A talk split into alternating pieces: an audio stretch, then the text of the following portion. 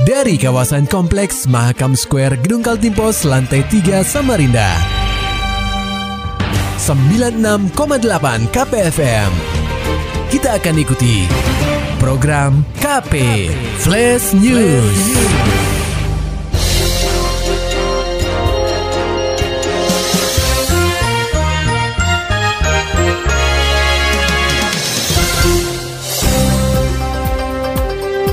Pendengar KP masih mendengarkan KP Flash News dan rekan Sopian Sauri membawakan cerita unik tentang pejuang di garis depan yang melawan COVID-19. Mulai dari kisah perawat yang berada di ruang khusus COVID-19, penggali kubur di makam COVID-19, hingga munculnya gerakan bantu pasien isoman COVID-19.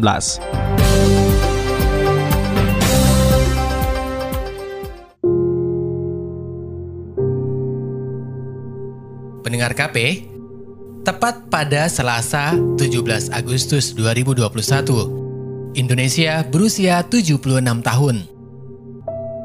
Di usia yang sudah cukup tua itu, tanah air ini masih dilanda pandemi COVID-19. Data yang dicatat Kementerian Kesehatan, ada 100 ribu nyawa warga Indonesia melayang akibat virus yang muncul pertama kali di Wuhan, Tiongkok ini. Pemerintah tak tinggal diam dalam menekan tingginya penularan. Mulai menerapkan kebijakan pembatasan sosial berskala besar atau PSBB hingga mengubah istilahnya menjadi pemberlakuan pembatasan kegiatan masyarakat atau PPKM. Situasi pandemi ini sudah seperti layaknya perang petugas medis menjadi prajurit terdepan. Mereka dihadapkan langsung dengan pasien yang terjangkit virus corona. Tak hanya itu, satu tahun lebih pandemi ini menyelimuti seantero Indonesia. Muncul gerakan masyarakat yang bahu-membahu memberikan bantuan kepada pasien yang menjalani isolasi mandiri atau isoman. Berikut cerita-cerita para pejuang dalam melawan COVID-19 yang sudah terangkum oleh KPFM Samarinda. Muhammad Aditya Nur bekerja sebagai perawat di salah satu rumah sakit milik pemerintah di Samarinda. Dia bertugas di ruang isolasi khusus pasien COVID-19. Sejak Oktober 2020, pemuda 23 tahun itu sudah ditempatkan untuk merawat pasien COVID-19 dengan gejala sedang hingga berat. Takut juga ada sih sebenarnya. Kadang kalau kita berprinsip, setengah dari penyakit itu kan ketakutan. Jadi terkadang juga apa ya, kalau makin kita takut justru kita bisa kena, kita turun. Jadi cukup apa ya, cukup bijaksana sih apa ngadapin yang sesuatu yang kehilangan-kehilangan teman kayak gitu. Kita kita tahu suatu saat juga kita uh, bakal bakal bakal kayak gitu juga. Jadi ya kuncinya harus apa ya ya udah ini resiko. Kita kerja begini nih anggap aja kita dipercaya sama Tuhan buat jalankan buat nolongin orang lah ibaratnya kayak gitu aja sih. Selain rasa takut kelelahan jadi tantangan Adit sapaan akrabnya. Berjam-jam dia harus memantau pasien COVID-19 nilai kemanusiaan lah yang mendorong Adit untuk bisa bertahan, melawan rasa takut dan cemas dalam merawat pasien COVID-19. Adit tak menampik kalau pekerjaannya sangat beresiko. Menurutnya, pekerjaannya sekarang merupakan tugas yang dipercayakan Tuhan kepada dirinya. Bahkan, setelah pasien berhasil melewati fase kritis, Adit kerap mengingatkan mereka agar tetap menjaga kesehatan dan meminta mereka menceritakan kondisi rumah sakit kepada orang-orang yang masih lalai menerapkan protokol kesehatan atau prokes. Jadi pasien pulang di ruangan itu selalu selalu ku kasih tahu sebelum. Jadi aku kasih tahu kayak gini, ibu e, kalau mau pulang sampai di rumah, tolong sampaikan ke keluarga Gak usah tentang COVID, tapi cukup kasih tahu keadaan di dalam ruangan ini bagaimana capeknya. Itu aja. Hmm. Jadi ibaratnya pasien-pasien itu ketika pulang menyadarkan orang-orang sekitarnya bahwa yang kita hadapin ini nyata, bukan bukan sekelas bukan yang katanya konspirasi atau apa bukan. Di sisi lain, Adit berharap pemerintah lebih menaruh perhatian terhadap insentif tenaga kesehatan yang selama ini cair setiap dua bulan sekali. Uh, bahkan pimpinan-pimpinan kami tuh kayak model mencari apa sih kendalanya yang bikin jadi dua bulan sekali kayak gitu. Nah kenapa nggak mesti satu bulan sekali itu kadang? Gini sih bukan masalah nominalnya. Dengan per bulan sekali itu kan ada semangat baru lagi buat teman-teman semua. Karena apa ya? Karena kami merasa kalau misalkan itu cair per bulan sekali kerja kinerja kita tuh kayak model diapresiasi kalau misalkan di tiga bulan dua bulan sekali itu merasa kayak disepelekan aja sih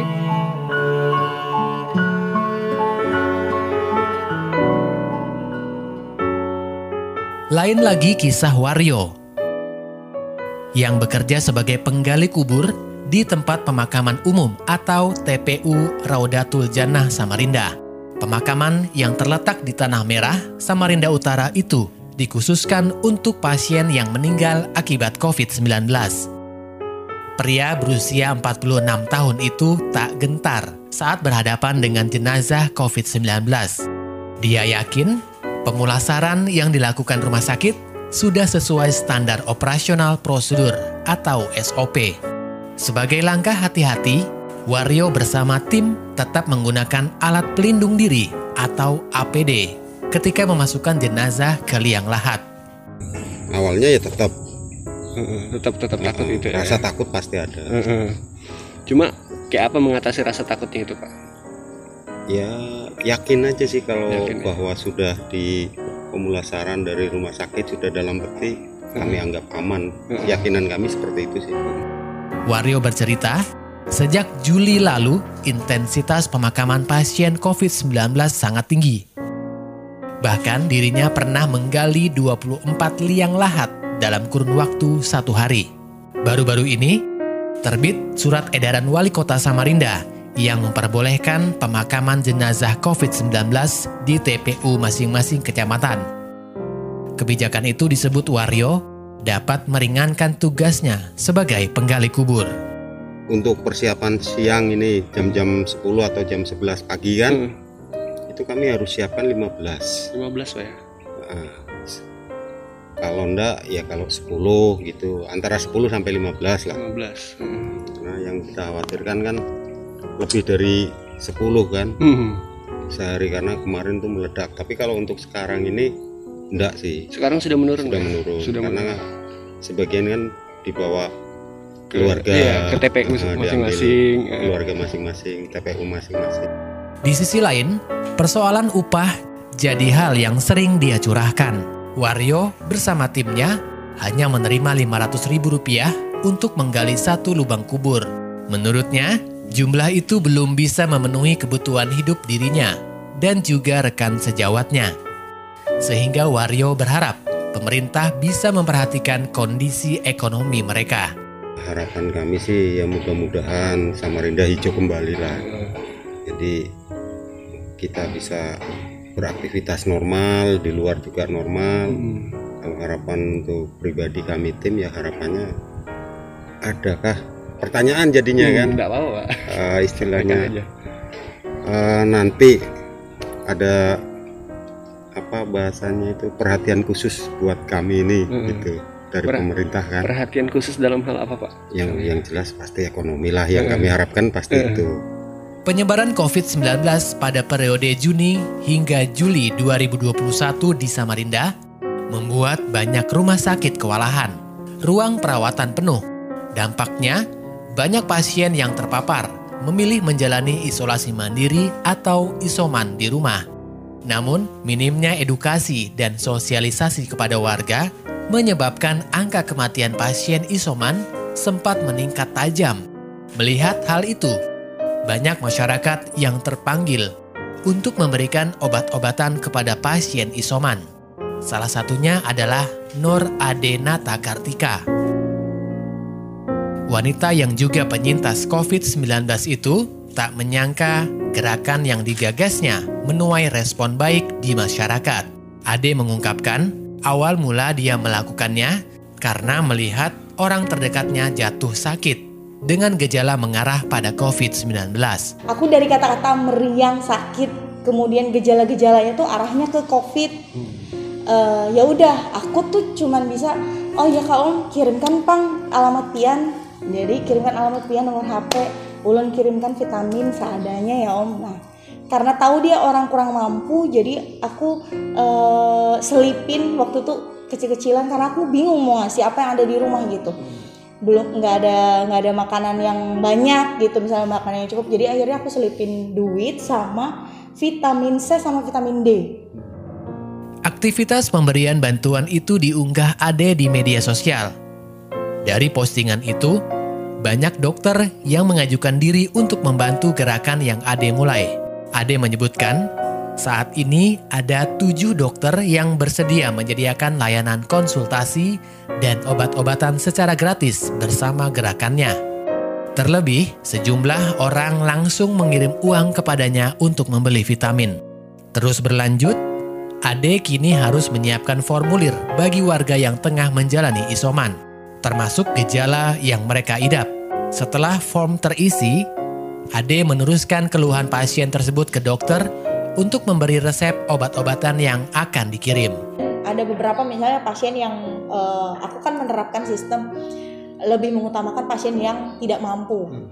Kalau pasien mampu, itu logika aku bilang kalau mereka tuh bisa nyewa kurir, bisa pakai GoShop, bisa pakai aplikasi dan segala macam. Sekarang kan udah banyak bisa nyuruh orang untuk beli gitu. Kalau mampu. Nah tapi kalau nggak mampu sudah nggak tahu beli di mana, edukasinya nggak punya, gitu mau beli obat apa juga bingung, gitu. Terus nggak nggak berani swab segala macam. Jadi mereka tuh serba serba keterbatasan segala sesuatunya. Jadi harus kita yang bantu gitu. Makanya aku lebih fokusnya concernnya ke pasien yang tidak mampu gitu. Meski demikian, Ade sempat mengalami kendala dalam menyediakan obat-obatan yang disarankan oleh dokter. Kesulitan tersebut terjadi karena kebutuhan obat-obatan untuk meredakan gejala COVID-19 sudah tak tersedia di apotik. Kalaupun ada, harganya jauh di atas normal. Kini, dua pekan sudah, gerakan yang dicanangkan ibu satu anak itu berlangsung. Sebanyak 260 paket obat-obatan dan vitamin sudah didistribusikan kepada warga yang menjalani isoman. Gerakan ini juga mendapat sambutan hangat dari para kurir yang menyediakan layanan secara cuma-cuma. Jadi dia dia tuh bilang dia cerita panjang banget di DM tuh. Makasih ya Mbak, aku nggak nyangka uh, masih ada orang-orang kayak Mbak gitu. Jadi bikin aku semangat lagi buat hmm. sehat dia bilang gitu. Dan akhirnya aku sekarang sehat dan keluarga pun pelan-pelan pulih gitu akhirnya.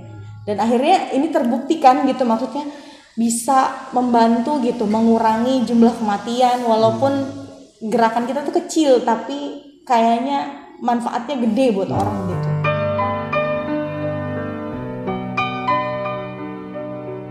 Menutup sesi wawancara, Ade berpesan kepada pemerintah agar bisa lebih berperan memberikan edukasi kepada masyarakat yang menjalani isoman. Di samping itu, masyarakat juga harus peka untuk saling membantu satu sama lain jika ada kerabat di lingkungannya yang terpapar COVID-19.